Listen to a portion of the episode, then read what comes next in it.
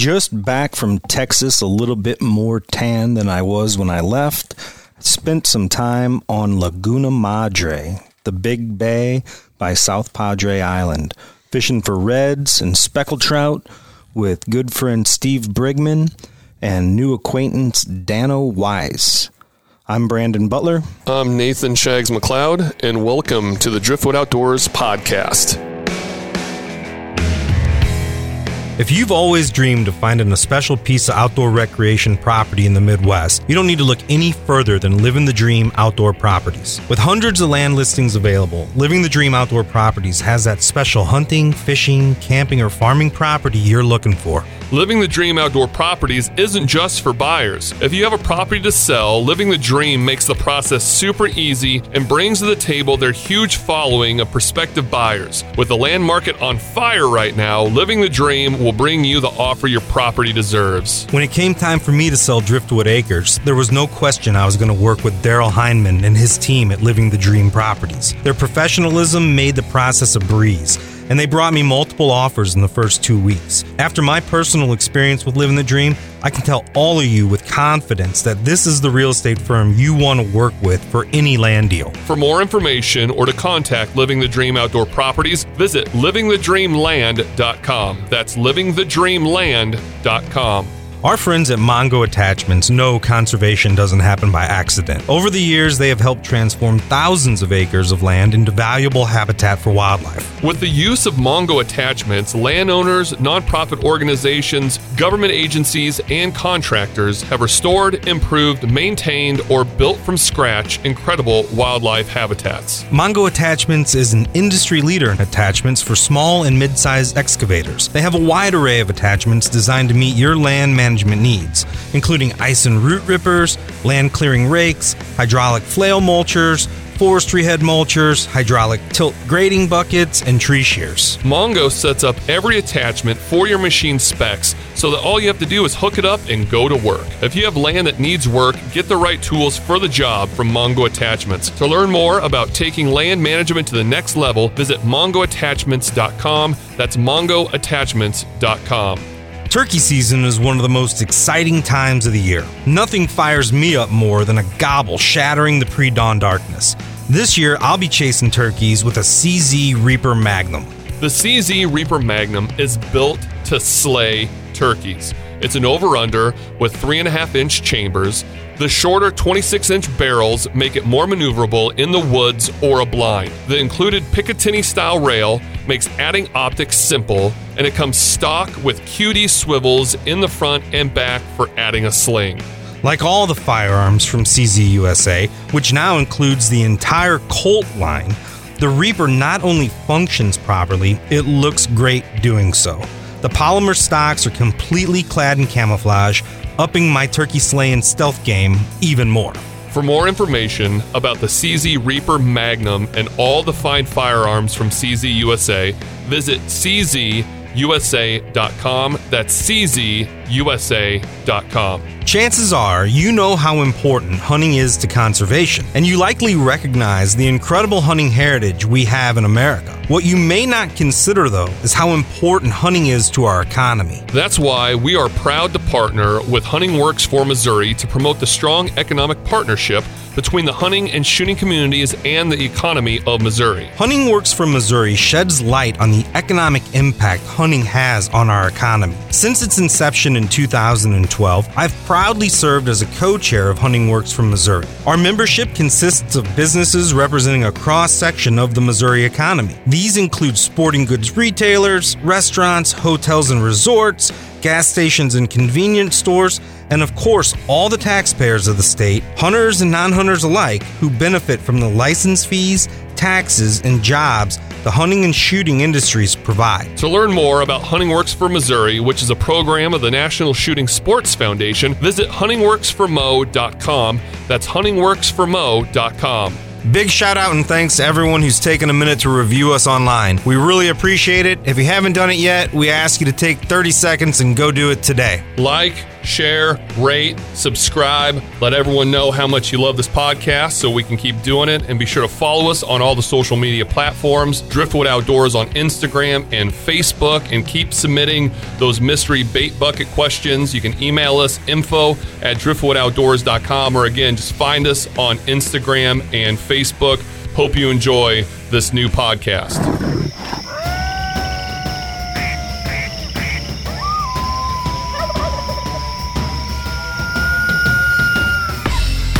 Driftwood Outdoors Podcast with Brandon Butler and Nathan Shags McLeod.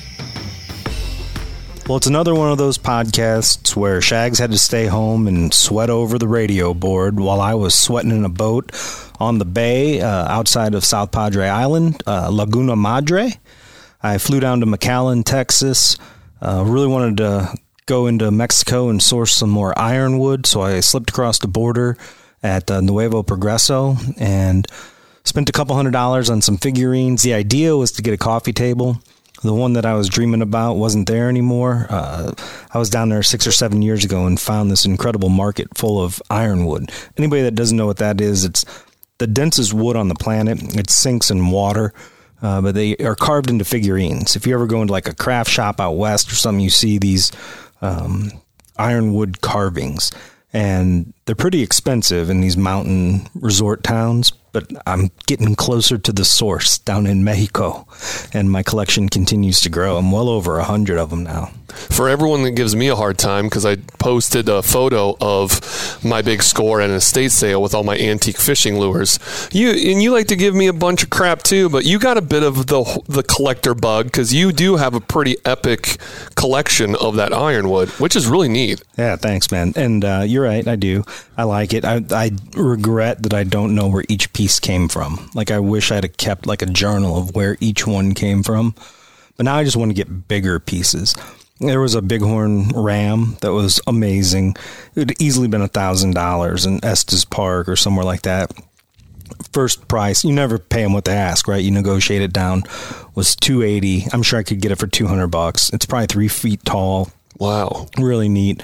So uh, Sean Jenkins, NWTF guy, I'm becoming pretty good friends with this dude quickly. He's an awesome guy, uh, development director here in in the middle America area. I don't know what his states are, but we're talking about going for real and getting this Gould's turkey done uh, this spring and finishing the World Slam. And I told him if we go, dude, we got to drive because I'm buying some furniture in Mexico. So we're gonna brave the the North deserts of Mexico and shoot a turkey and bring back some serious ironwood. Did you get it? The the sheep or the No, there was no I I mean I guess I could have like taken it to a freight company and shipped it home, but as it is I bought a I bought a tote at Walmart and wrapped this stuff real aggressively and and shipped home a tote full of but it's heavy too, you know, so I put Yeah. a bunch of my carry on and patted down the ones in the tote with my clothes and figured out how to do it, but but this trip was about fishing, and uh, always wanted to fish South Padre because my uncle Tom uh, went to college at Corpus Christi and would talk about how cool this area was. And I'd always heard about these shallow flats.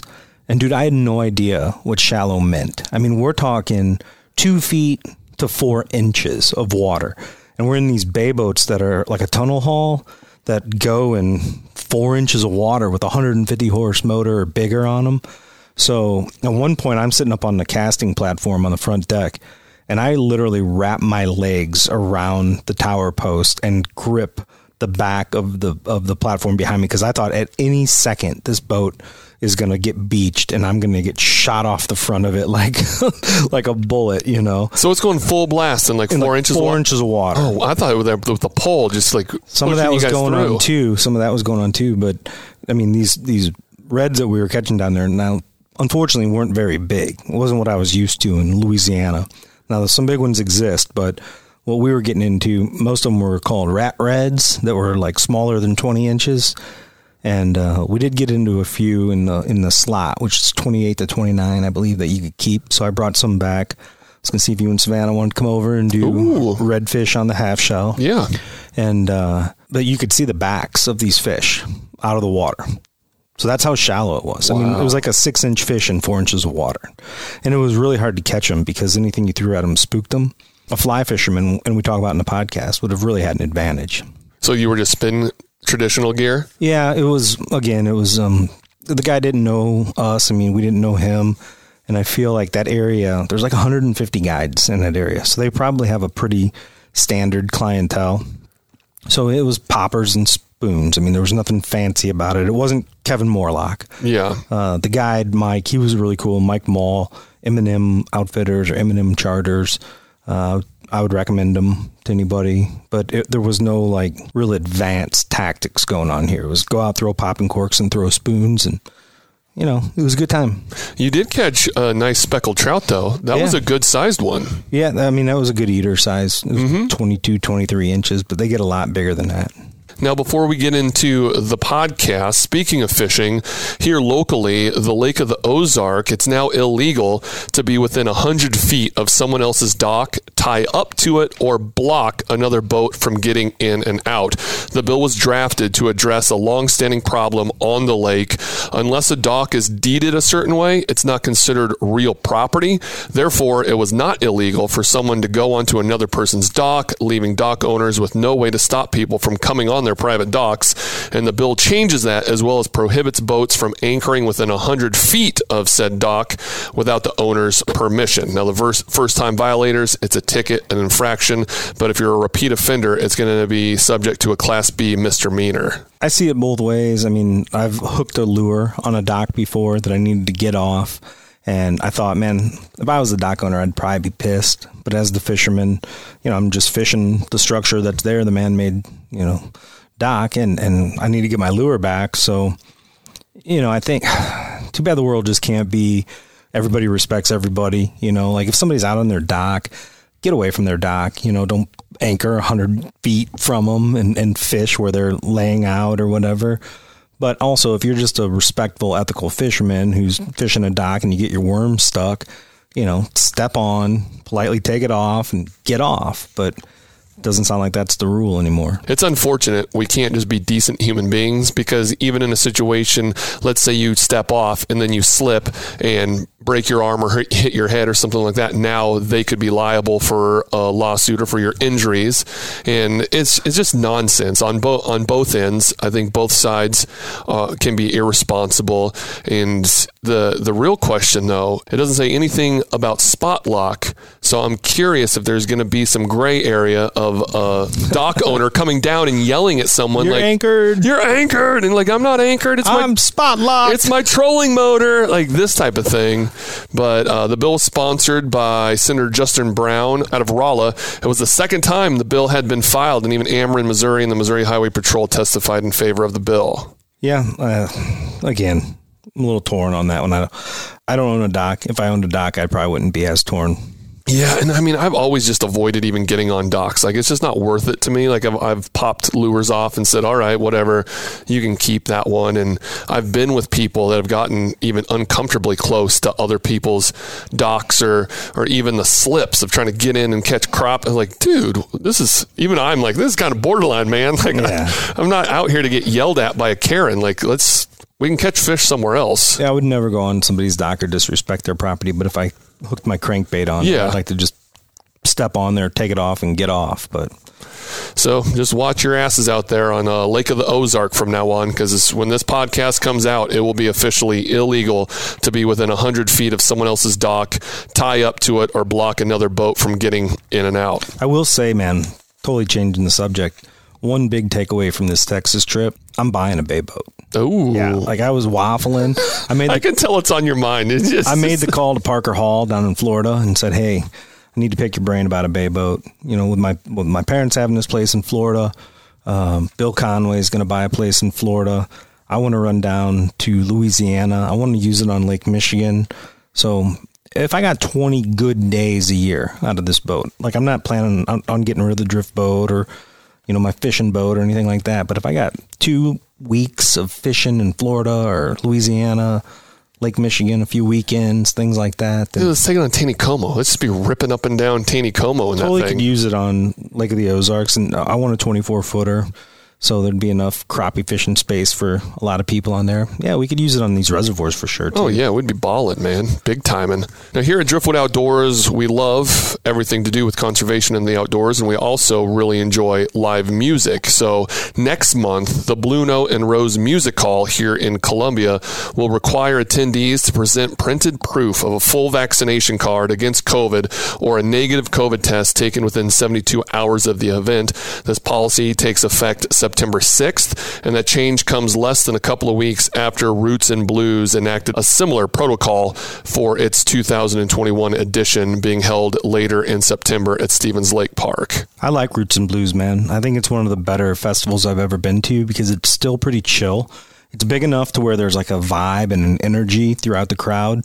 Uh, but there's two stages and there's all kinds of food vendors in between them. So for anybody that's never been, thought about going, it's a great time to come visit Columbia, see how cool this town is, and uh, see some good live music.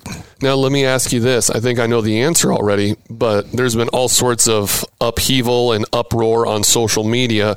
The great mask debate, and people thinking it's a bad business plan to force you to show a vaccination card or make those, or even show a negative COVID test and make those wear a mask that don't have the vaccine. I mean, Live Nation has come out saying that's the way it's going to be at all the concerts, every Live Nation concert across the country. Garth Brooks wasn't like that. There was 100,000 people there. I mean, I didn't get vaccinated, so I have to run around with my papers, you know, and and I'm not saying that in an irresponsible way. Like I just I just feel like at this point, you know, we're on the honor system with a lot of things in this country. We can be on the honor system with the vaccine.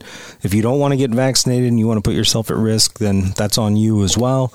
But you know, I've watched a lot of shows lately that say, you know, COVID's going to be with us. So if you don't want to get vaccinated, then you got to take the chance to getting sick. And if you are vaccinated and still afraid of getting sick, because that's happening, then wear a mask. But at this point, I don't want to wear a mask. You know, I, I, I took the vaccine and I'm willing to take the chance of going to a concert and and I feel like that should be the way it is. Are you going Roots and Blues this year? I think I'm going to be out of town. Well, you mentioned Garth Brooks, and Garth Brooks now, you luckily you got to see him because he's canceled like the rest of his shows or postponed them. Uh, the NRA canceled their show. I mean, people are canceling stuff again. And that's kind of what the Blue Note and Rose came out saying that we're working to ensure we are operating in the safest way possible for staff, artists, crew, fans, and communities at large. We believe it's much better to take these precautions so we can enjoy shows together rather than go back to no shows at all. Precautions are better than no shows. I'll admit that. I would agree with that as well. And I need this stuff to start blowing over so we can have that wedding next year in June and I can charge people to come in to the Shags wedding open to the public. But dude, I, I was in the airport twice this week and it was the first time I've had to wear a mask anywhere in a few months and it sucks. I mean, it sitting there breathing your own breath and uh, need know, a mint. people coming around. I mean, it's just hot. yeah, know? it's it like is. 105 degrees outside, and you got to wear a mask, and not outside, of course, but you know, just Yeah. the whole thing sucked. And then you've got like the overly aggressive stewardess who doesn't think you have it up high enough on the tip of your nose, and it's like, get away from me. You got to watch yourself, man. People are losing their minds on planes, and that's that's big time no no. That's a federal offense. Now, finally, let's talk about the article that you wrote that's up at driftwoodoutdoors.com because I've always wanted to hunt Montana, but I always thought it was out of my reach because it would just be too too expensive. But you wrote about Montana's block management, which makes hunting out there affordable. Can you explain that a little bit? Yeah, we have something similar now happening in Missouri. Kansas has their walk-in program. It, it's a private land that's open for public hunting uh, through a payment system that the landowners receive from the states. So you can enroll your property in the block management program, but yet you still maintain control of how it's accessed. Some people require you to meet face to face before you can have permission to go onto their block management property. Some people put a box at a gate and say, sign this card and let us know how many go in there.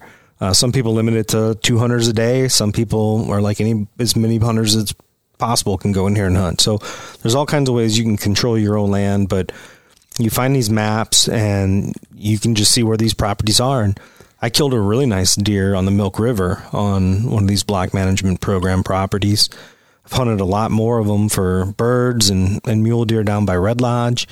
So it, it's just another way to access land and uh, be on private land that the, the landowners are getting paid for. Now, is it still a draw process? Or I mean, you still have to draw a license. Yeah. There's no draw for this. I mean, oh God, I'll tell you a story. Me and uh, two other people went down to hunt a property, and I said, "Look, all I want is this one deer," and and this was my way. They were like, I was bow hunting it by myself. I know the story. And they were like, and the landowner was like, we're going to open it up to three different sections of our property on opening day of rifle season to get three people in there. And I'm like, I can't let that happen because I know where the deer are at light, first light, and I know where they're going to travel through to get to where they're going. So I had to have at least two of the three sections, otherwise it would be messed up. And I'd been chasing this one buck all through bow season. Could have shot 20 different bucks. I just wanted this one buck. And I knew I would kill him opening morning of rifle season. And this is a block management piece of property down by uh, Fishtail, Montana. So I get these other two people to go, and uh, we all decide to hunt together. But I just want this one buck, and I can't remember this dude's name. I think it was Walt. And sure enough, right at sunrise, we're watching the horizon, and I'm watching, I'm watching, and Walt goes, "There's one. It's a good one." And I look, I go, "That's him." And I mean, that's him, as in like that's the one no one else can shoot. Like Yeah. I, I've put in 30 days of work for this deer, and I'm gonna get it. You know, so. Uh, as I'm saying that, Walt does like a roll and goes prone and shoots the buck before before I can do anything. And I turned like ghost white, man. I, I it was like a level it was a level of anger that I'd not experienced too many times before. I just walked off. I just left him there. And he was like, "What? What?" And I just left him on top of the hill and walked into the prairie and shot a smaller one like 20 minutes later. I was so pissed. Dude. Well, yeah, because you had the conversation too. Oh, Like, these this- were th- this was the only stipulation. Yeah, well, I'm inviting you to come hunt this property, but there's one thing you can't do. You will kill a buck today. Yeah. You just can't kill this one. You're part of my plan for me to kill this buck. I just see it too, like happening in slow motion for you, but for him, it happening so quickly and being so proud of himself. Probably a deer of a lifetime. It was a big one. And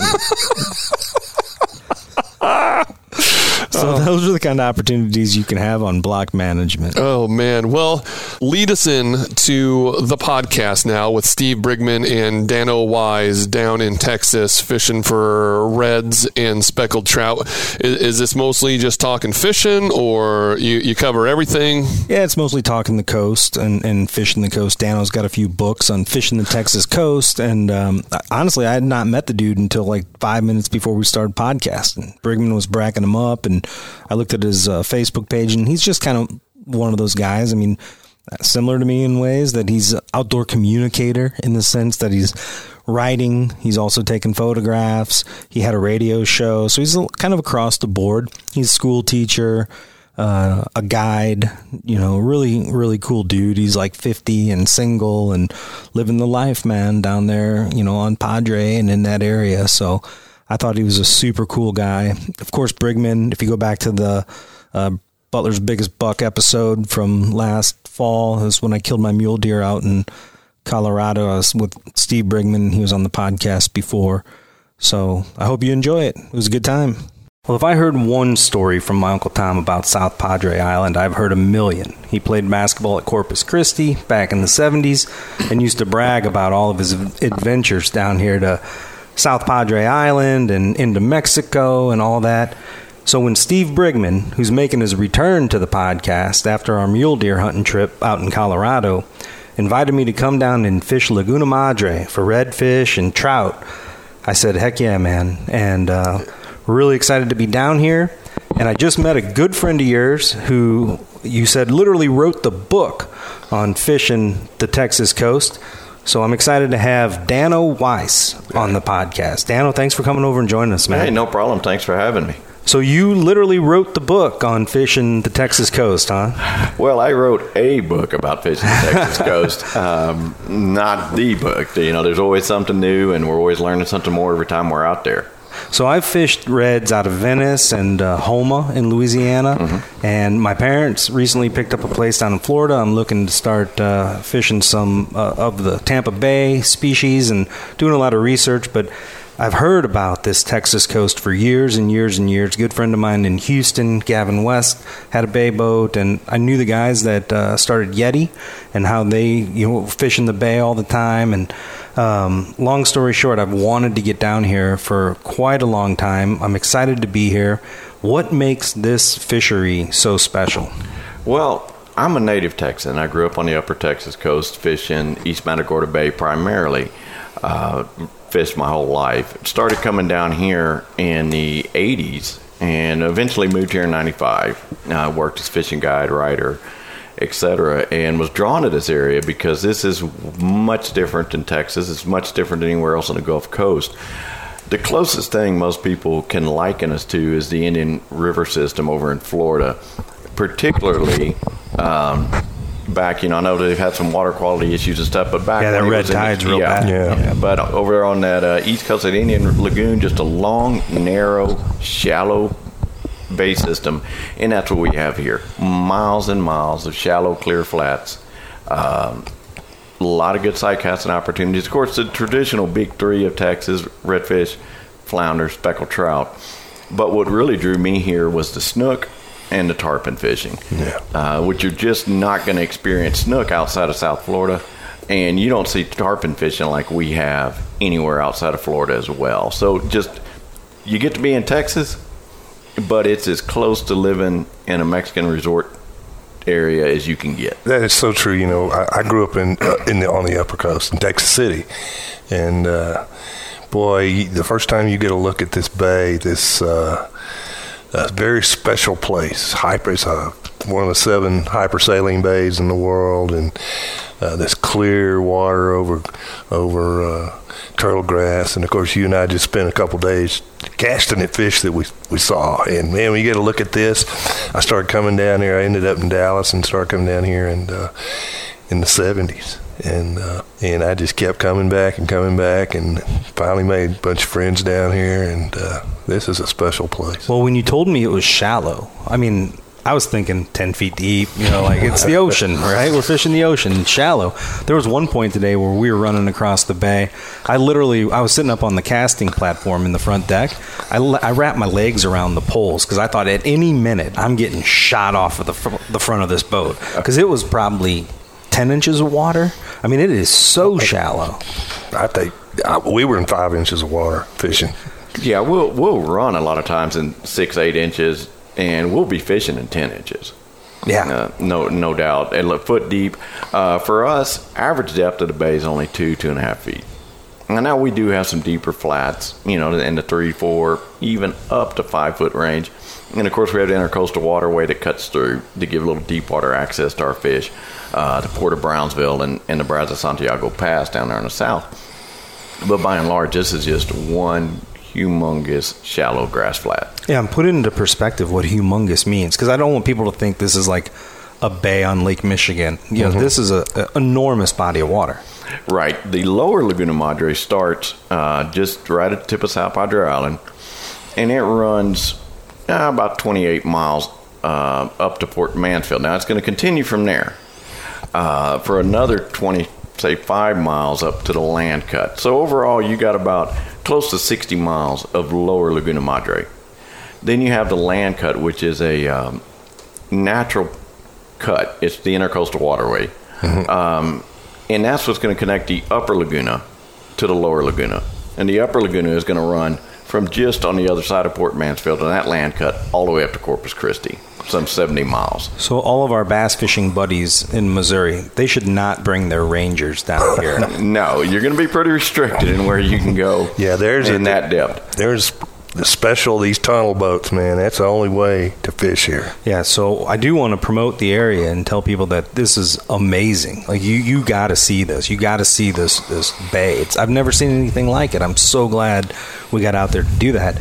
But you're going to have to hire an outfitter. Uh, you're not unless you have one of these special boats because you're not bringing your bass tracker down here to fish. No, now we do have uh, in the fall and winter an awful lot of what we refer to as winter Texans, seasonal residents, uh, and most of them are from the Midwest. And a lot of them will bring, uh, say, their aluminums, like their Lunds or, or things like that, and they can fish the deeper flats for for trout. Uh, and we do get some reds up on those flats, but they can't get into the skinny waters like y'all been fishing. Right over that turtle grass. Right. Well, I made a list here of the different fish I wanted to talk about. I just wrote tarpon down because I didn't have that on the list before. But if we could just kind of go down the list here, starting with redfish. I mean, how do you fish them? What's it look like as far as seasons and best time of year?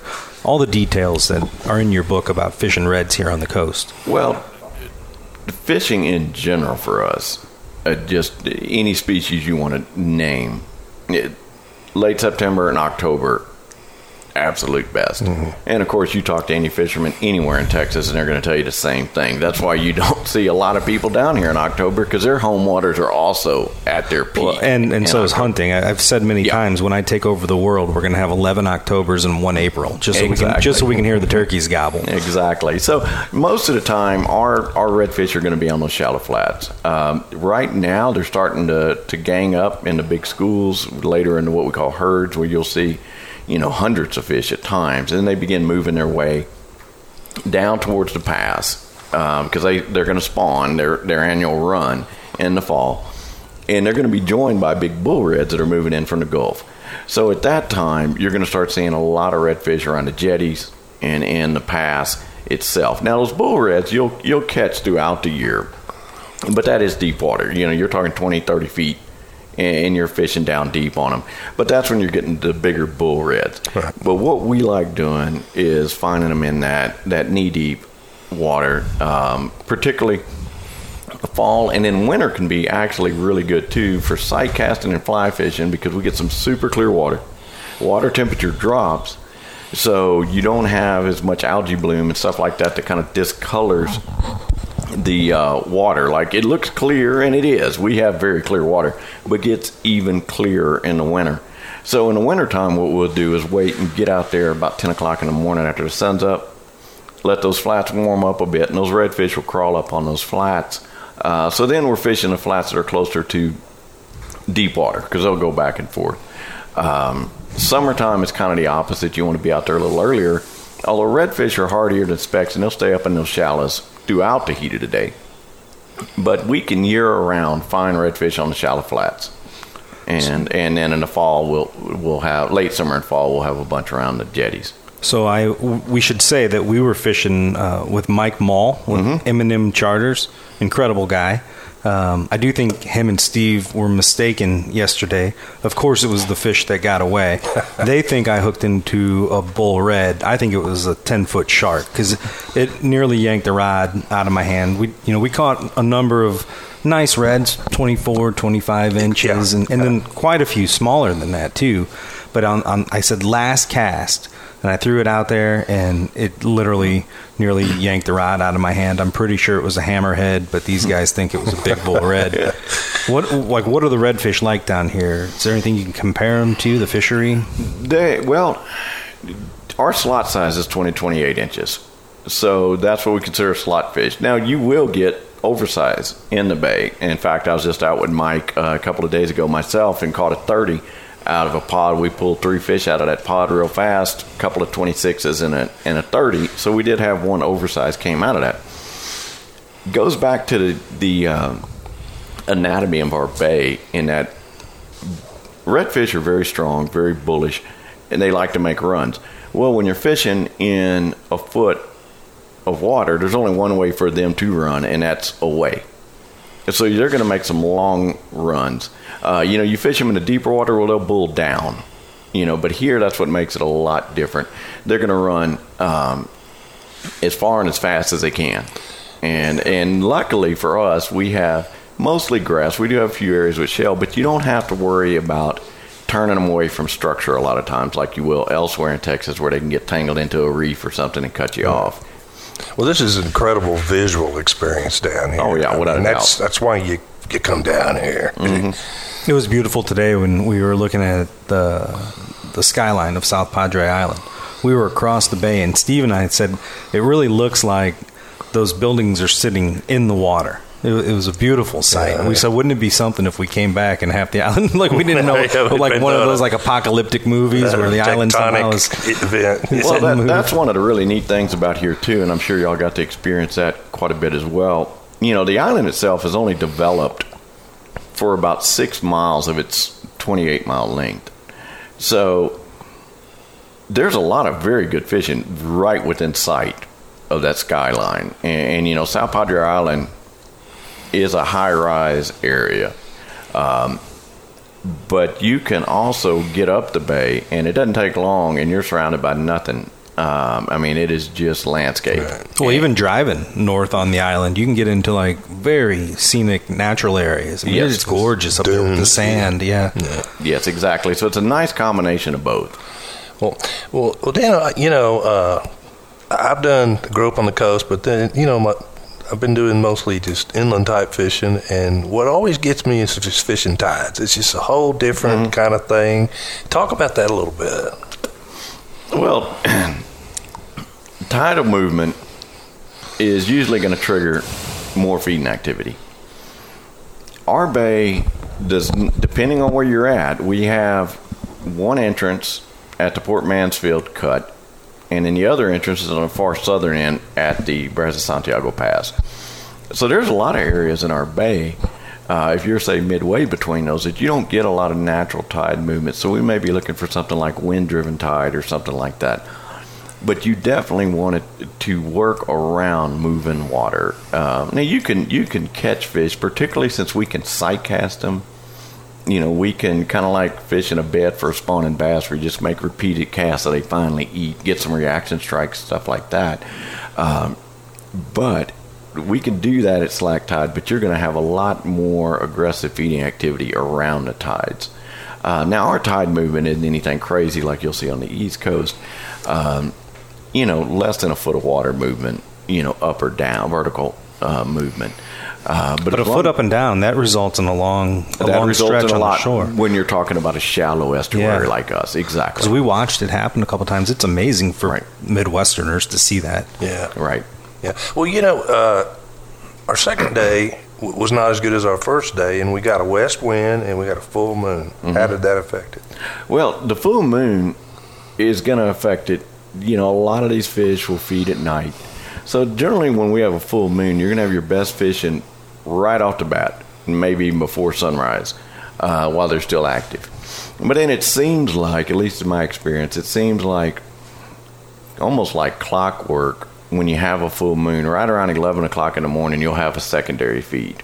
You know, regardless. Now, if you got a tide that's timed around then at the same time, it's going to be even better. But inevitably, around late morning, you end up getting another little brief feeding period with that full moon. But by and large, just for the day in general, the full moon does make it kind of tough in those midday hours. Yeah, uh, we had a west wind. I think that messed with us today too, and that's unusual, isn't it? that's a different wind than what we have, and that it'll affect fish behaviors because of whatever's triggering that wind. But it's also going to affect, you know, when you have an easterly breeze. Our predominant wind's southeast, so when you have that wind ninety percent of the time, the way you fish the various portions of the bay is going to be totally different when the wind's coming out of the opposite direction. Um, and now, when we talk about structure, it it's not it's very subtle structure compared to what you're going to have elsewhere. You know, we find an area that may have a six inch change in water depth. To us, that's structure. Of course, we have a lot of areas, as, y'all saw with the, the grass flats, and we have what we call potholes, just bare areas in the grass that the fish will be feeding uh, in and around, using those kind of like ambush points. But the way you set up to drift, which is typically what we do, is going to be a lot different when you have a, a wind that's you know 180 degrees oh. different than your typical wind. Know, when they said this morning it was going to be a west wind, I was like, yes, you know, because I, I go by the old poem that Grandpa mm-hmm. used to recite. Wind from the south, fish open their mouth. Wind from the north, fish go forth. Wind from the east, fish bite the least. Wind from the west, fish bite the best. And that's all you need to know. But it was completely wrong down here. It was completely And wrong that- down here. You know, and I remember hearing that growing up on the upper coast, and it, it seemed to ring true most of the time. But down here, it's the opposite. Yeah. So, what do redfish eat? They're going to eat a variety of things. Uh, everything that is in our bay is going to feed on shrimp. Now, because we are, as Steve said, a hypersaline bay, we don't have a lot of freshwater. And what does hypersaline mean exactly? the water in the bay is more salty than the water in the Gulf. And we don't have a lot of rivers feeding into our bay system like they do elsewhere in Texas. Shrimp and crabs, they need that fresh water to spawn. So our shrimp population is good, but it's not quite like you'll see in the marshy areas around Galveston and, and Sabine and stuff. But this year we've actually had a lot more freshwater runoff and, and have had a lot more shrimp in the bay. But everything we have, shrimp's going to be on their, their menu. Um, redfish will also eat finger mullet.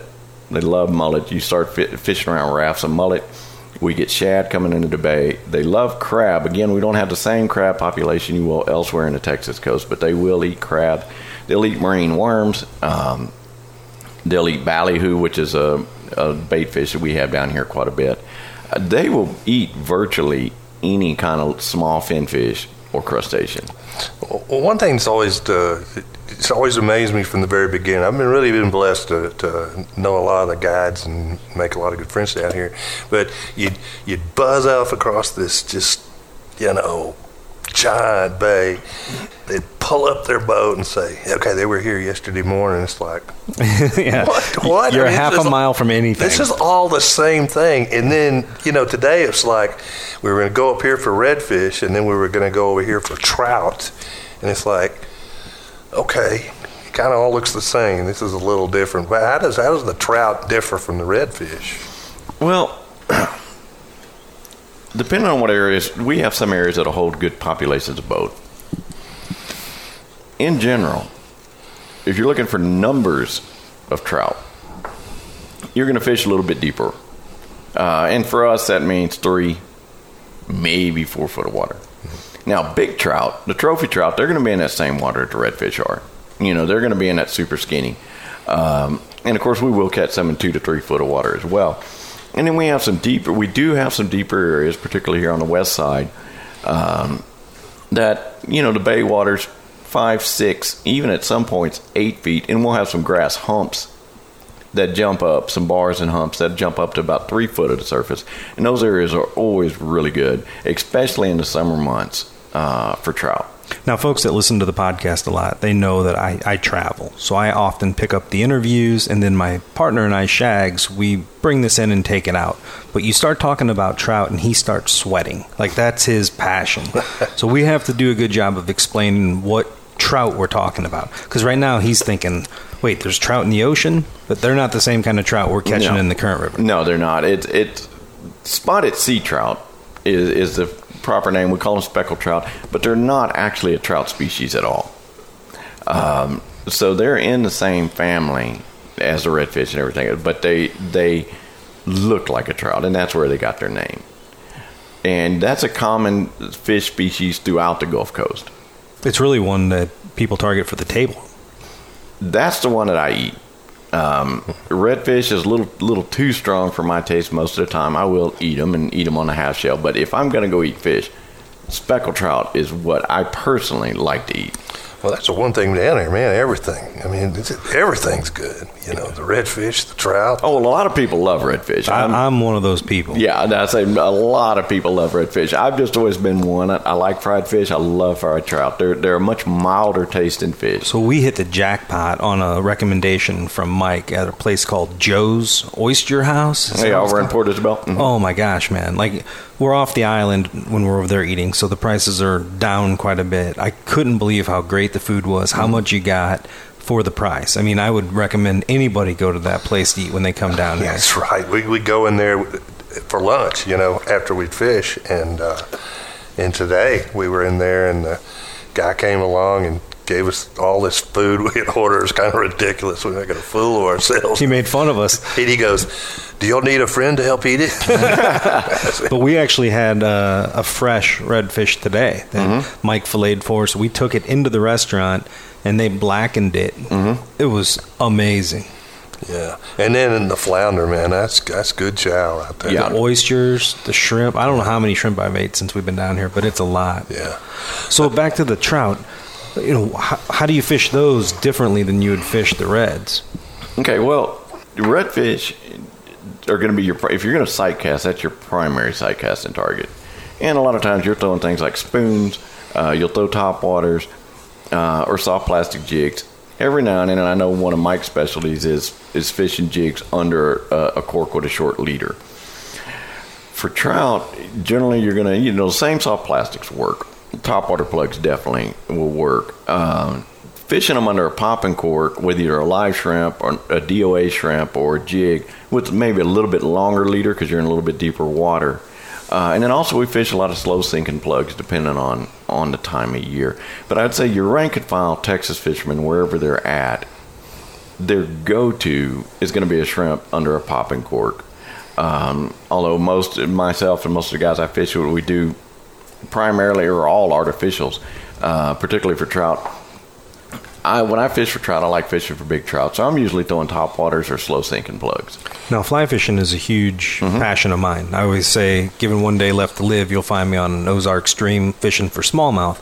And for all my friends that have never gone red fishing, I kind of explain it as if you're catching 30 pound, up to 30 pound smallmouth bass. Okay. Because pound for pound, smallmouth are considered the hardest freshwater fighting fish. And I think redfish would, if you tied a redfish and a smallmouth together, that smallmouth's going skiing right. because it'll pull it all over the place. But you wrote a book called Coastal Fly Fishing Quick Start Guide. I know you can fly fish for reds, but do you fly fish for trout as well? Yes. Um, again, the, the big difference is, and, and that's just kind of a, literally what it says a quick start guide is not a comprehensive um, encyclopedia on fly fishing the Texas coast, but it's something that a lot of people have been getting into. Um, the reason that redfish is the primary fly fishing target is again the sight casting, and it's not that you can't sight cast for trout. Um, again, most of the schoolie trout will be in a little deeper water, and that's mostly going to be blind casting. Uh, but the big, big trout are going to be shallow. They're just a lot harder to see. Their greenbacks really blend into that turtle grass really well, so it's, it's a tough sight to, to see them before it's too late. Um, but actually, we've got uh, one of the the legendary fly fishermen in, in Texas, Bud Rowland, lives over there in Port Isabel. Bud uh, has a number of IGFA uh, tippet class records for speckled trout, and he has the state record um, of speckled trout that he caught on a fly rod right out here. What I love about this book is it's it's 60 pages. Right. And I often tell people you're overcomplicating fly fishing. It's not nearly as complicated as, as it's made out to be. Um, if you can throw a fly, and it's maybe different down here, so you can educate me a little bit. But I tell people back home, if you can throw a fly 50 feet, you know you can catch fish. You don't this shadow casting stuff that you see in a river runs through it. That's not reality. So if a, a fly fisherman wanted to come down here and, and try their hand, because the, the the lady on the cover of your book, she's wade fishing. Mm-hmm. So you can come down here with a fly rod and wade around and catch some Yeah. fish in the Gulf. And exactly when when we're talking about fall again, then you're going to have these fish. They're going to be more aggressive. They're going to you're going to be able to get up closer to them, particularly if you're wading. If you can accurately cast 30 to 40 feet, you're in the game. You know, as long as you could see and and pick them at me. You know, I started fly fishing years ago for bass uh, in the summertime when bass would be for us they would be piled up around these thick hydrilla beds and you know you could catch a lot of them casting in those bucket-sized holes in the hydrilla. But as y'all know, with a conventional, particularly then before they had all the weedless stuff, man, if you didn't get a bite right in that hole, you're dragging it back through all the moss and, and weeds. Whereas a fly rod, you could just pick it up and hit hole after hole after hole. And it's the same thing with a sight casting for reds.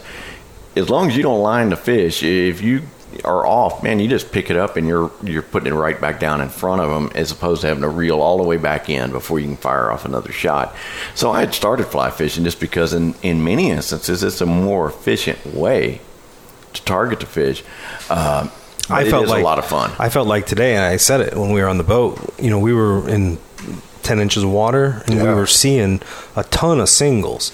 And I felt like if I'd had a fly rod today, I would have had an advantage because I was dropping that cork on top of those fish, and they were spooking. We'd throw that spoon at them; they were spooking.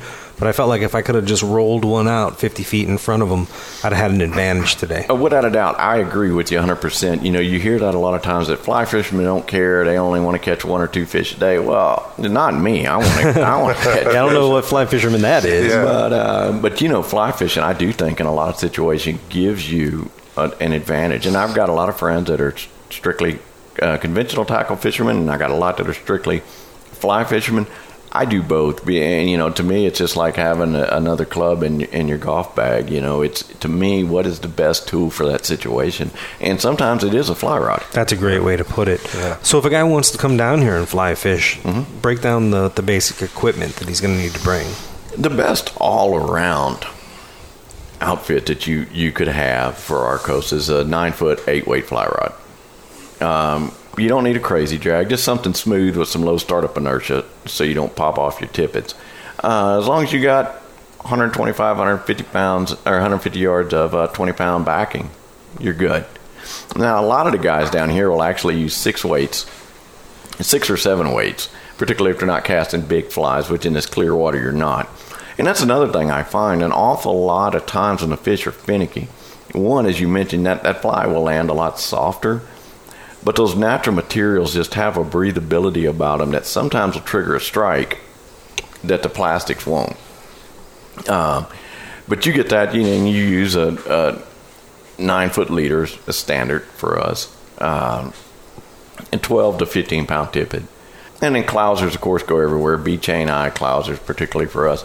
Uh, and then there's a lot of local patterns. You know, shrimp patterns Do you have any of popular. your own any of your own patterns? Uh, I've only created a couple, and I, I created one some 20 years ago, I guess, when I was working for Orvis, called uh, the Poppin' Shrimp, which is now is the one thing I could say was successful, although I get no credit for it. But you see, You uh, do now, man. That's what this being, uh, podcast is for. It's being tied by a number of commercial outfits. Um, in fact, one guy contacted me a while back from Florida, and I, I follow. We follow each other on Instagram, and, and that's one of his best-selling flies. And he's always popping it out, and he had called to ask me something.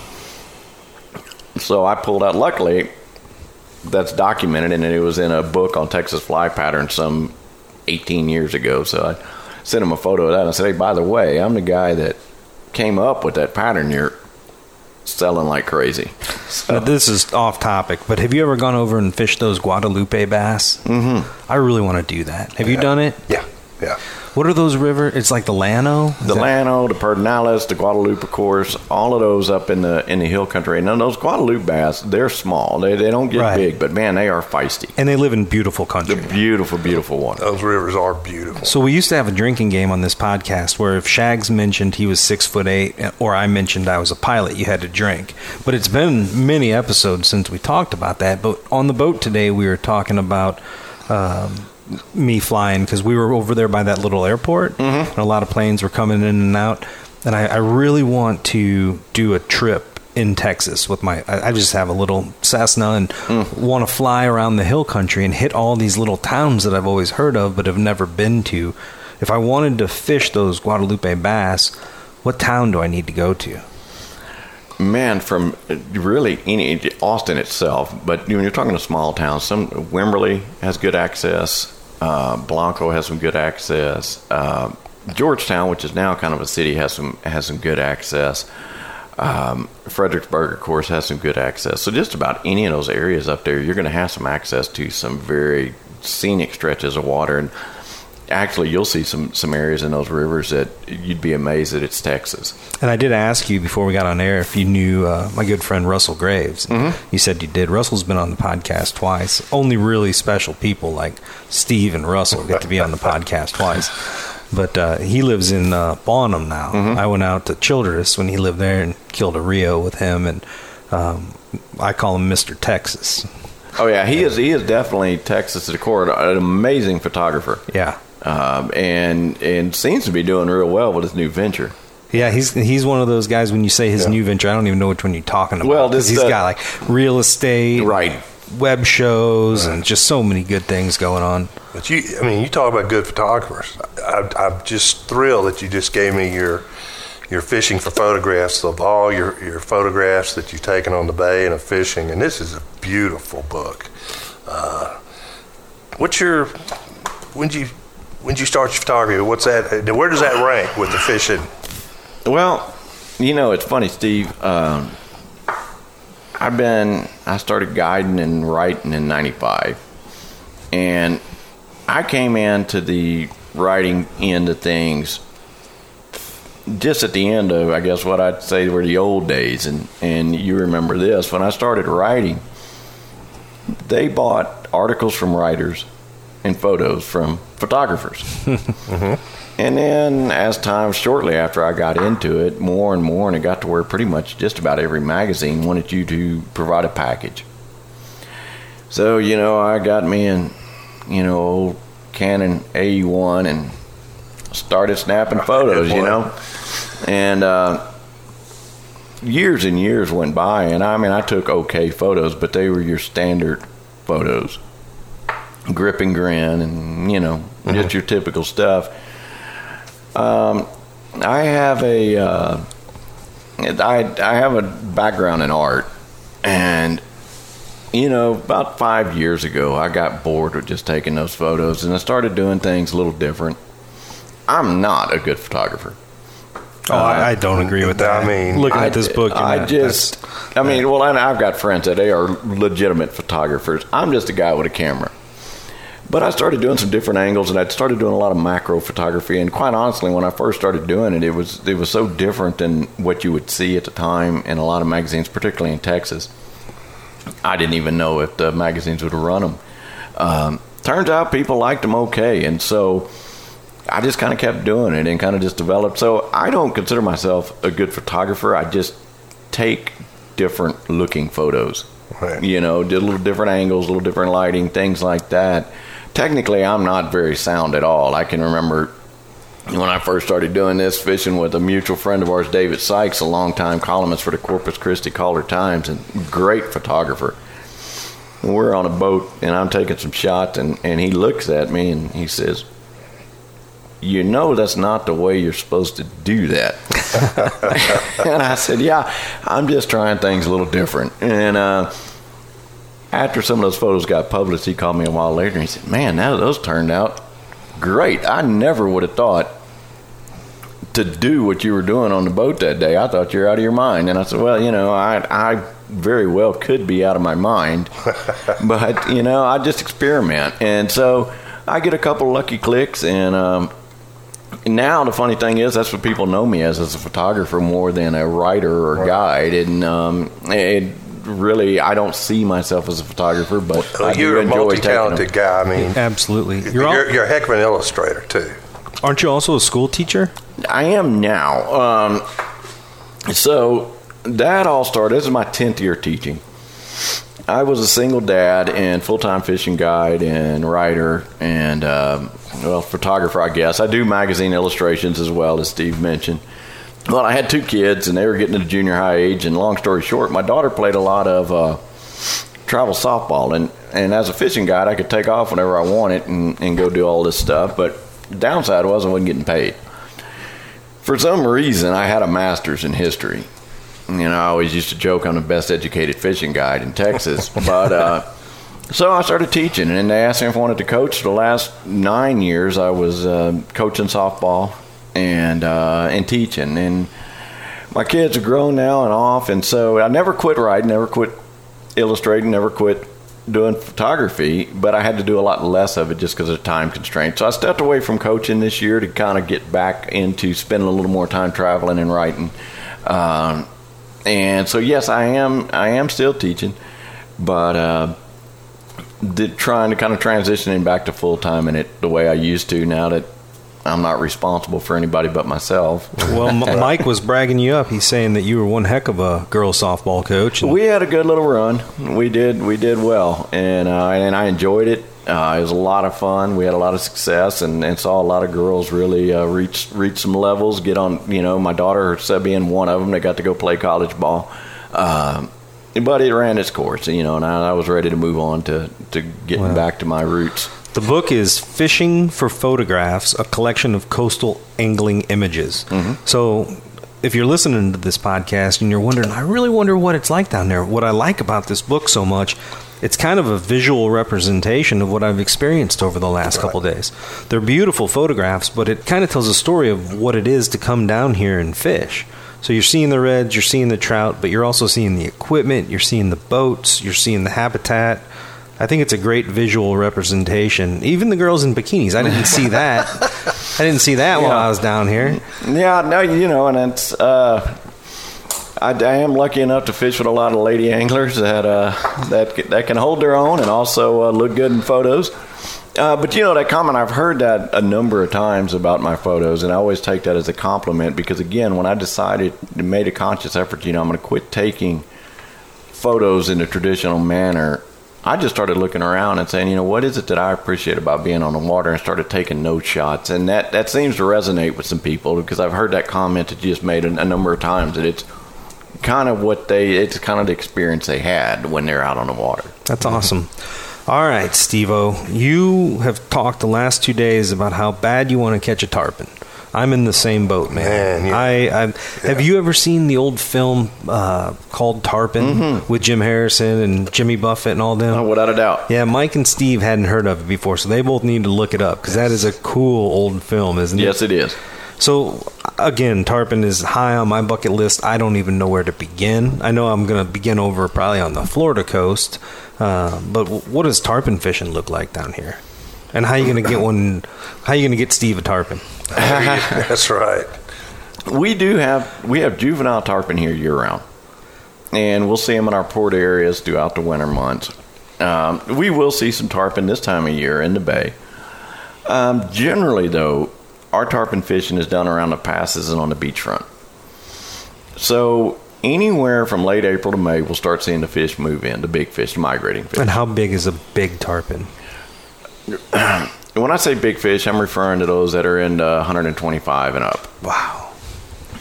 Too good. we um, will typically see them moving around, coming through about then, and then we get our biggest concentration of the biggest fish in this time period that's coming up right now as they start making their way back down south to Mexico. Um, that we're throwing swim baits, a lot of DOA bait busters, that kind of thing. There are a lot of guys that will float mullet, ballyhoo, ribbon fish. Um, I did tarpon, and we'll fly fish for them as well. There's a lot. There's a really hardcore legion of, of saltwater fly or tarpon fly fishermen at work from the jetties. You know, you can catch some amazing fish standing on the rocks down here.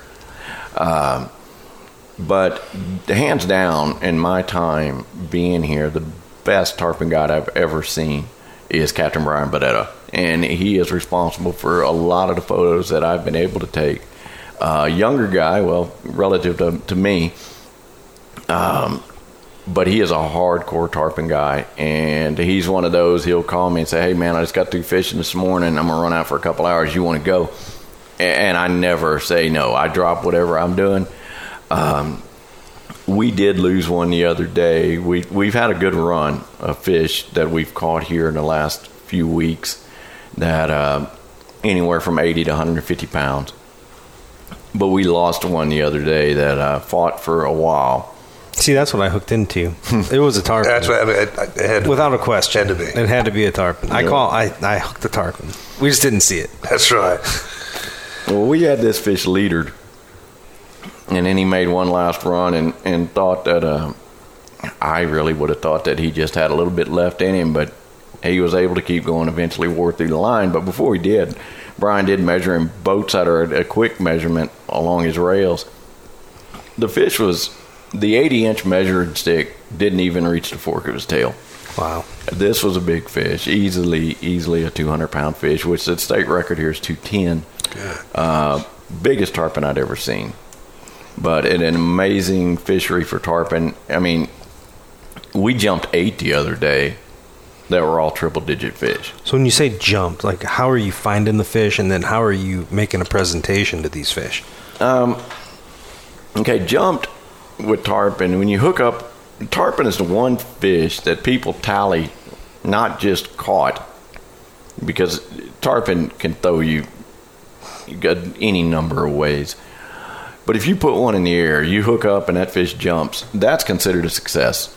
Okay, so you've got three levels, you know, success there, or three levels you go by. You know, you then you hooked up, you jumped them, or you landed them.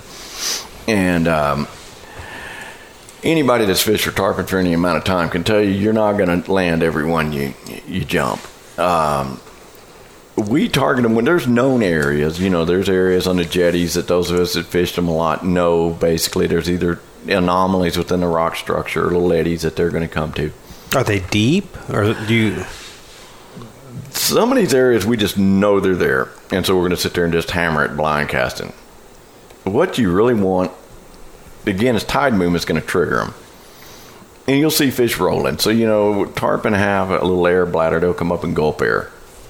And so when you see them rolling on the surface, you know they're there. Now, that doesn't mean that they're all up at the surface. They very well could be deep. We hook some fish as deep as 20 feet down. Uh, but then we'll hook some on the surface too. So it just it depends day by day. Along the beach fronts, the same kind of thing. You're looking for, for cuts in the bars, areas where the water flows through, things like that, bait. Um, and again, going back to Brian, he's one of the ones that's really pioneered the use of these um, electronics, uh, these side scans and, and stuff like that with the uh, with the Humminbirds that they use. And I mean, you can see the the profile of the fish and know exactly what it is. Um, so he's got a really nice setup between that and the, and the Minn Kota with the spot lock to hold us on a place once we're on those fish. What an advantage that's. Oh man, that Man, is- I tried to oh. I tried to book Brian and I was just too late. Man, Mm-hmm. he stays. You know, you got to get way way ahead of that. But that, uh, Doesn't that he know who you are? Huh? He don't know who you are then. no, I don't, Get a I've never celebrity, met- celebrity like you in his boat.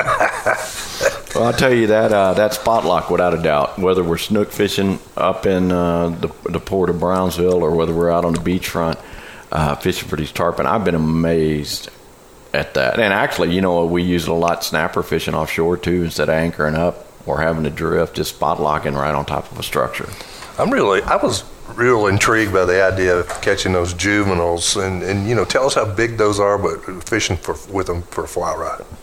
Well, the juveniles, you know, when we're talking about juveniles, that may be anywhere from 15 to 50 pounds, you know, and um, those fish you can handle on an 8 or 9 weight. Anything above that, you're really going to need 10 or really preferably a 12 weight once you start getting up in those bigger fish.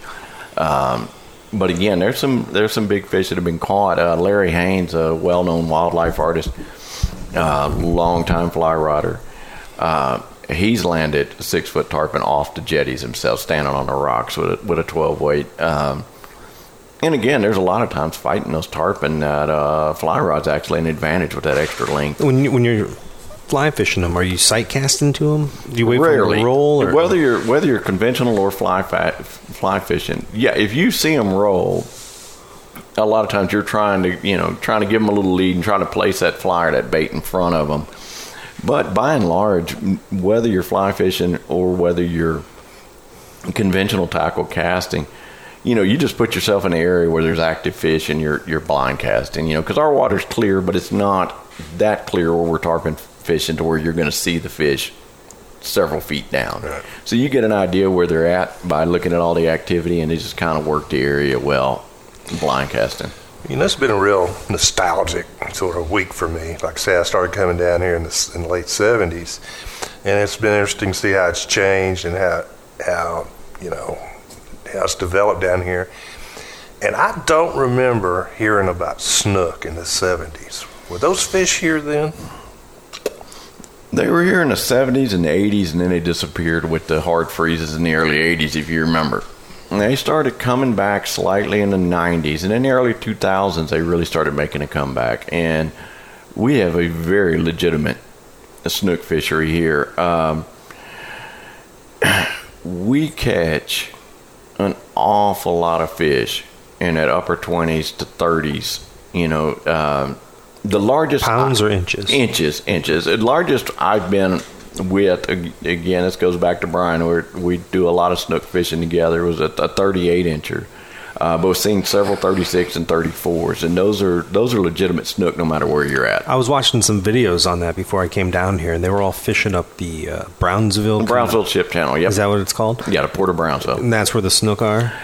There's snook year round there. Right now, you know, during the summer, you're going to find a lot around the jetties as well, and you'll find a lot in the bay, especially on the south end. We have below the Brazos Santiago Pass, which is what connects the Lower Laguna to the Gulf.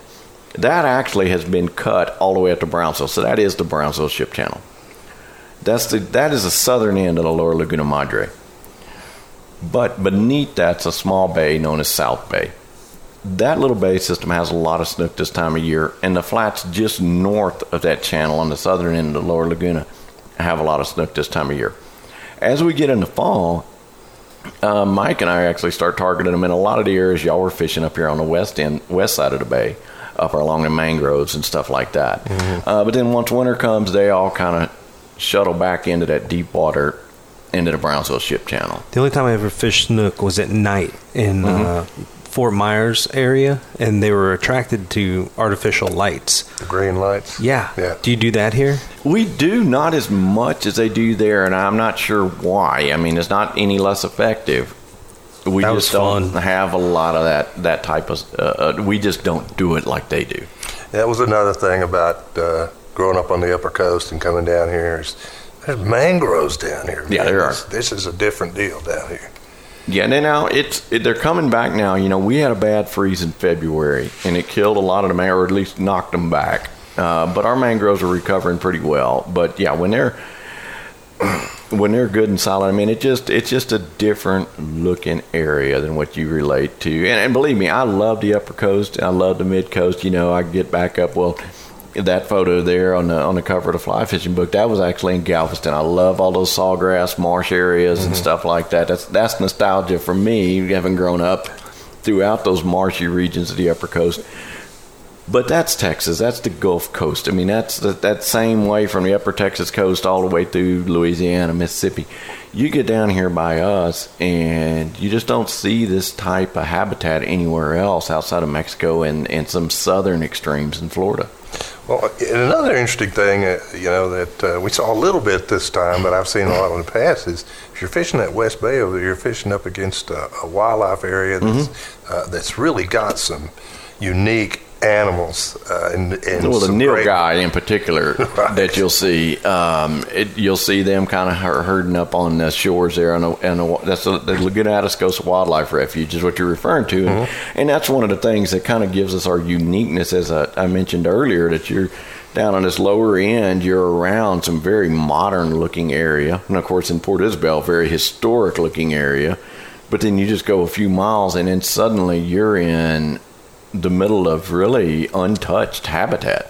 Yes, it's kind of almost uh, semi-desert. We saw cactus Yeah. Mm-hmm. and yucca and, and whatnot, and uh, uh, and I remember, and, and of course, this area is just renowned for its duck hunting too. Mm-hmm.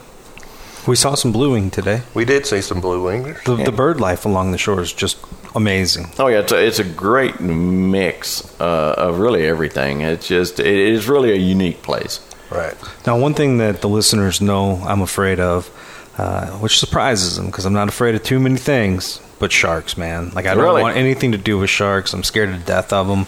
I was 150 degrees on the water today, and I was looking in that aqua water thinking, I'm, I got to jump in. And then I thought, no, there's sharks in this water. I can't do it.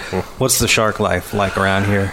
In the bay, we do have some, and in fact, uh, Mike hooked into a big bull shark the other day right outside of where y'all would have launched from. Um, but our shark population in the bay, again, it's there's shark. Don't get me wrong. I don't want to make it sound like it's not a healthy habitat, but it's not as as they're not as numerous here as they are in some of the, the upper and mid coast bays in Texas, where where during the summer times, man, the wade fishermen are just fighting a constant battle against you know sharks taking their stringers and stuff like that. Beachfront wise, we've got a lot of guys. That this started well back you'd remember back in the 70s with billy sandifer up in corpus and big shell. These guys are trophy shark fishing off the sand on the beachfront. And in, in recent years it spread down here and a good friend of mine that's a photographer uh, mark Kano founded a group fishing locos and they catch big tigers big bulls uh, hammerheads, everything from dry sand. And I've, I've gotten to fish with him, and and because I've done some shark fishing, but not like these guys do. I mean, this is just wild the way that they fish. Man, I walked four miles down the beach yesterday trying to get my steps in for this pedometer challenge I'm in at work. I'm coming for y'all. And uh, I was watching these people throw their children in the ocean, and I was like, there's no way. Like, that's shark bait, man. You're throwing, you're giving your kids up. You know, growing up, you, you, you didn't hear about all the, and it may just be the amount of media we have today. Yeah. But I, Everything's sensationalized. I don't remember all the sharks attacking people and stuff No, or and you know, about it. My version of wade fishing is up to my ankles. Well, it's it's pretty rare, particularly down here. In fact, I don't I hadn't heard of one on the Texas coast this year. But you, I kind of have the opposite point of view. You kind of wonder why it's so rare when you see some of the sharks that are caught right off the beachfront. I mean, it's it's amazing at the size of some of these fish that they catch, and you think, my God, that thing was it's swimming right here. Uh, because again, I mean, they, they will use jet skis or, or kayaks to drag those big baits out past the second the second sandbar, but they're not that far off dry sand You when tell they're me I'm, I'm smart not to get in the water. Well, I don't know, but I get in the water. I'm in the water a lot of times with these Oh, photographs. I mean, it's. But again, I, you know, my sanity has been brought into question a time or two. An- Another uh, perhaps false perception of danger uh, that I've now explored twice is crossing the border. At some of these some of these border towns, I was down here for an OWA conference, and I'll call Russell out because you know Mr. Texas made up all these excuses as to why he couldn't go into Mexico with me, and I went by myself. And I collect uh, ironwood figurines, and I kind of found the mother lode in uh, Nuevo Progreso. Progresso. mhm. And I went over there. What day did we get down here? Sunday. Mm-hmm. I went over there by myself and bought like ten pieces. I really want this coffee table that I found over there the last time. I found the coffee tables, but they were seascapes. It was like sea turtles and sharks, and that's not what I need for my midwestern living room. I had, there was one that was like bighorn sheep carved Okay. around a stump, uh, but eventually I'm going to drive down here and buy it all. But uh, I find that experience to be awesome. You know, it's it's pharmacies, it's dentists, uh, it's these incredibly cool shops. You know, um, I I could go over there and stay a couple days. Well, you know, when I first moved here in the 90s, it was kind of common. You just went across all the time. What happened was in the early 2000s, there was a rash of violence along the along the, the border. Um, Progresso always remained kind of out of the fray there, but there was some here by Matamoros and then further around Falcon Lake and stuff like that. That's all pretty much died down now. Um, really, I would say the the only reason I don't go more than than like I used to is just more inconvenience than it is a safety issue now. But you're right, it is an incredible cultural experience. yeah, I loved it. You know, just to go walk around. I, I personally like to just park on this side and walk over. That's what I did. Yeah. You got to pay a dollar. It, they upped the price. Last time I was here it was 35 cents to get into Mexico, and now it's a dollar. And then they get you leaving too. You got to pay a quarter to leave.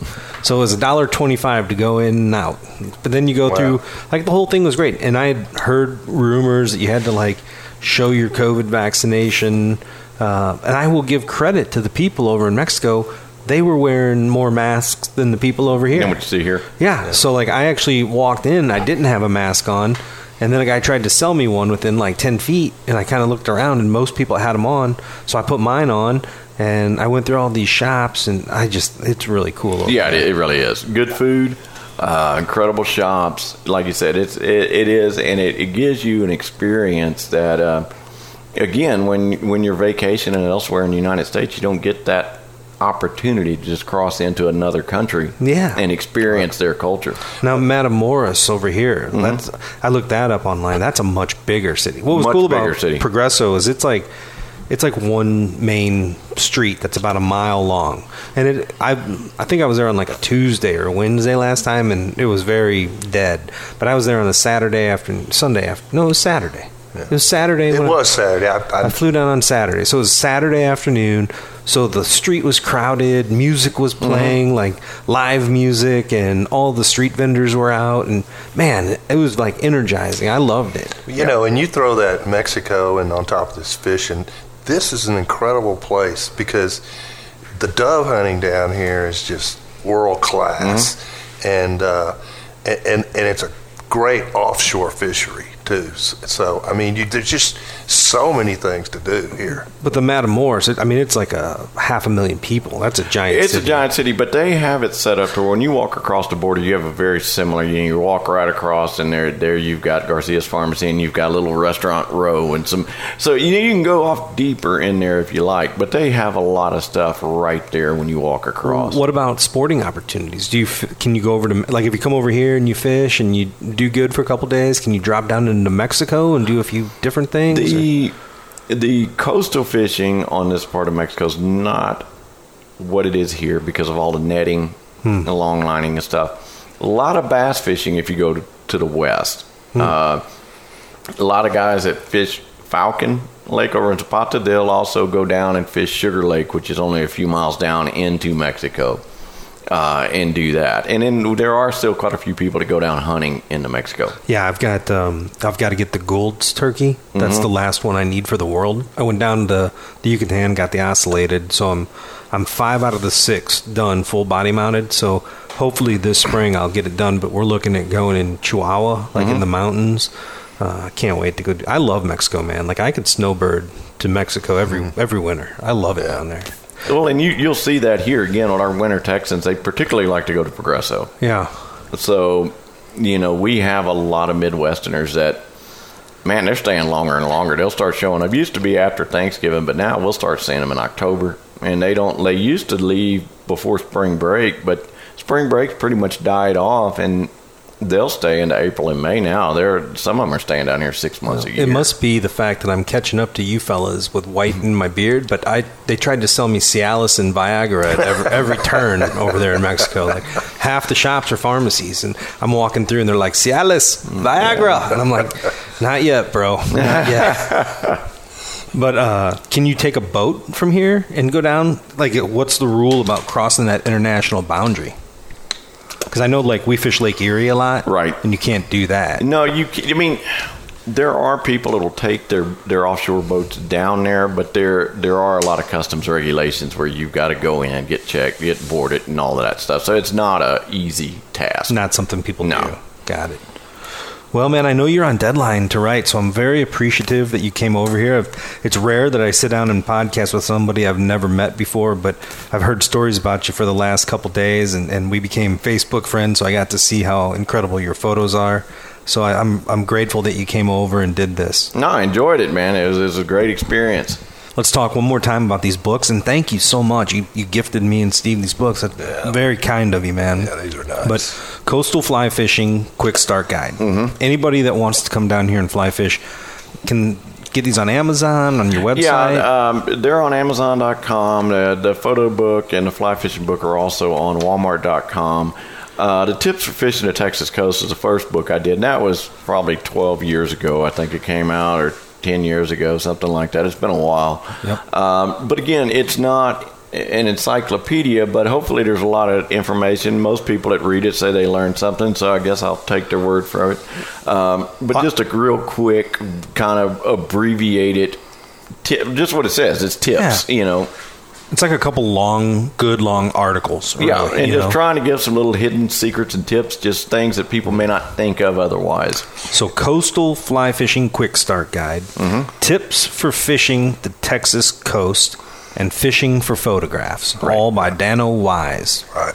And you now you are you guiding on the weekends at all, or just I in do a the little summer, guiding, or- but you know, I really spend most of my time, um, as as the title of the book says, fishing for photographs. Right, right. the second volume of that coming out uh, in time for Christmas. Um, we got another one coming out here in a couple months called Snapshots from the Coast. Uh, that's of all things sunsets and sunrises because people have seemed to be fond of those photos as well. So. oh, you have some amazing ones there. And I appreciate that. We've got some amazing sunsets here. It kind of makes it easy. You ever make it up to the Midwest? I have not. That's on my to-do list. Well, Uh, dude, open door policy. If you want to come up and fish, I got property we can whitetail hunt. I'll trade you anything you want to do in Missouri for a tarpon fishing trip down here. all right. Well, we'll make it happen, That is an open invitation. and we'll. Well, I get to you up go, on don't I? Oh, well, of course, of course. Anytime I get to hang out with the, the great and powerful Steve Brigman, and he's got the fancy new boat. You know, he's oh, I picked up this little bass boat, you know, and what he picked up was a, a 2020 uh, bass tracker with a 75 horse, like awesome fishing boat. So Well, he's still got residual from back when outdoor riding paid well. wait, you get paid for outdoor riding?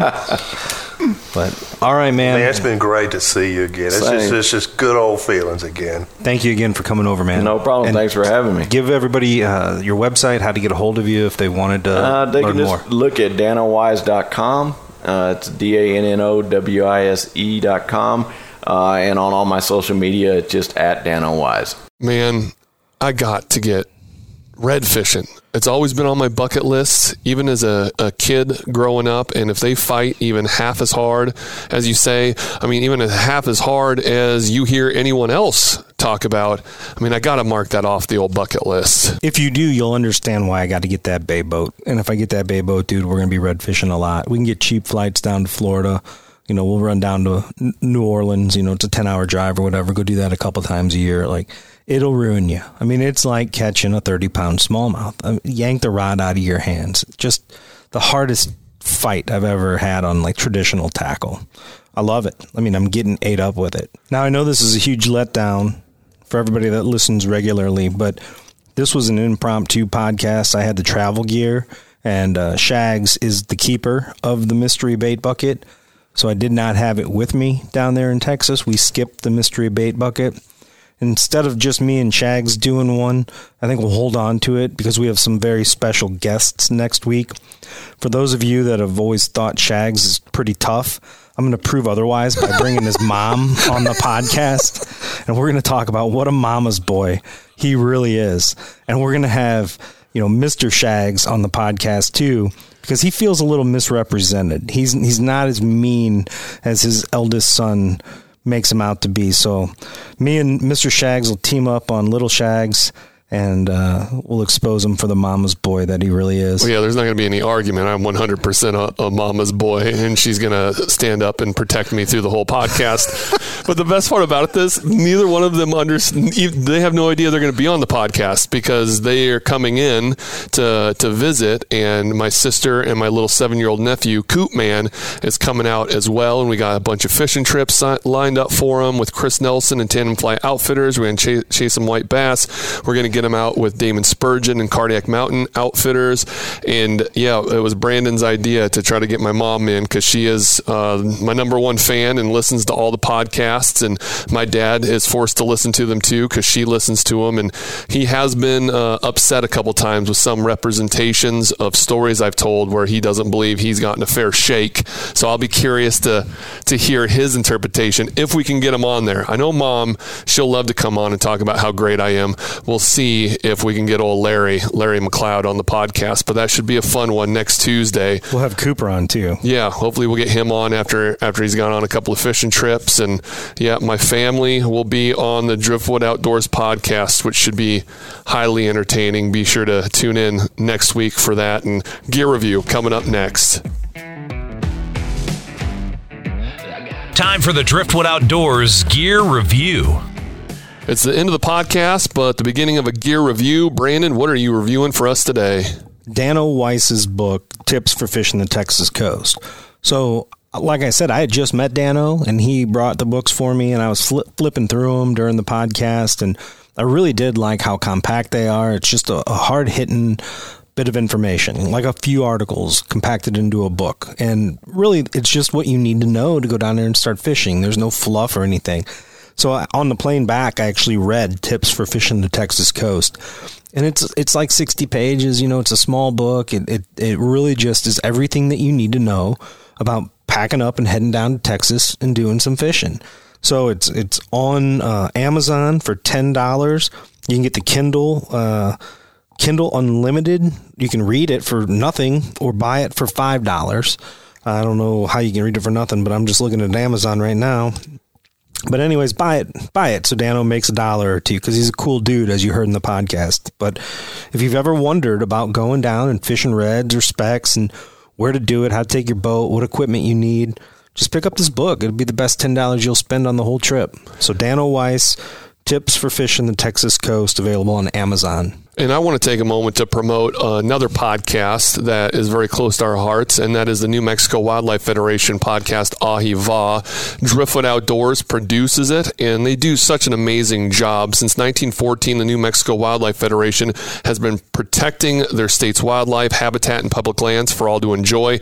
Now, the Federation is kicking off a new chapter, launching the Ahi Va podcast to present information to inform and inspire New Mexicans to conserve our, their resources for future generations. And the cool thing about it is I do a lot of the editing on it, so I get to listen to it while I edit. And I find it very Im- informational, even though I don't live in New Mexico. I mean, episode three, they got the godfather of conservation in Shane Mahoney, which just talks about conservation throughout the country and the world. So even if you're not living in New Mexico, this is a pretty cool podcast that you should add to your list of listening. And you also support Driftwood Outdoors while you do it. Just search New Mexico Wildlife Federation or Ahi Va on all podcasting platforms. And we'll see you down the trail.